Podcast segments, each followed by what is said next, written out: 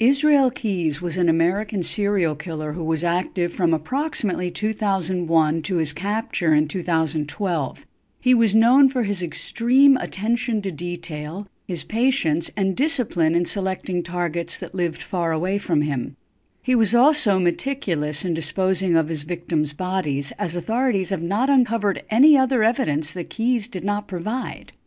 Keyes killed several victims across the United States and was finally caught in 2012 after he uncharacteristically deviated from his modus operandi and hatched a plan to collect a ransom from his last victim's family. Keyes was known to go to extreme lengths to hide his involvement in these murders, including driving across the country in rental cars while using nothing but cash and removing the batteries from his cell phones in order to avoid detection. He would have gone on killing and killing until one night he made a mistake. Military career. In 1998, while living in New Jersey, Israel Keyes decided to enlist in the United States Army. Keyes served as a specialist in the 1st Battalion, 5th Infantry. He was subsequently stationed at Fort Lewis, near Tacoma, Washington, and at Fort Hood, near Killeen, Texas. He would later receive training in the Sinai region of Egypt. While serving in the U.S. Army, Keyes was awarded the Army Achievement Medal for, quote, meritorious service while assigned as a gunner and assistant gunner from the 2nd of December 1998 to the 8th of July 2001 in the Alpha Company 60 millimeter mortar section.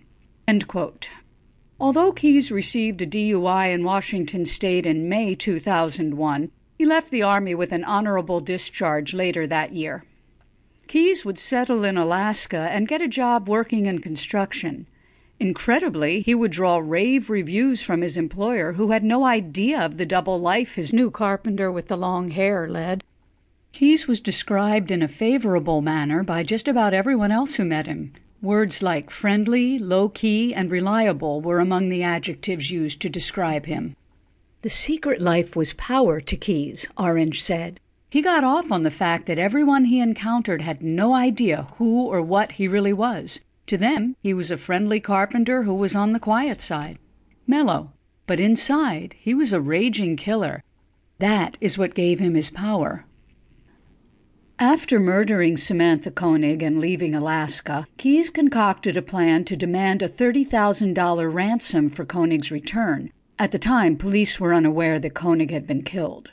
Keyes texted his demands and instructions to Duane Tortolani, Koenig's boyfriend. At the same time, he dug up Samantha's body, dismembered it, and disposed of it in Matanuska Lake. The case became a high profile one, and community members chipped in to meet the ransom demand.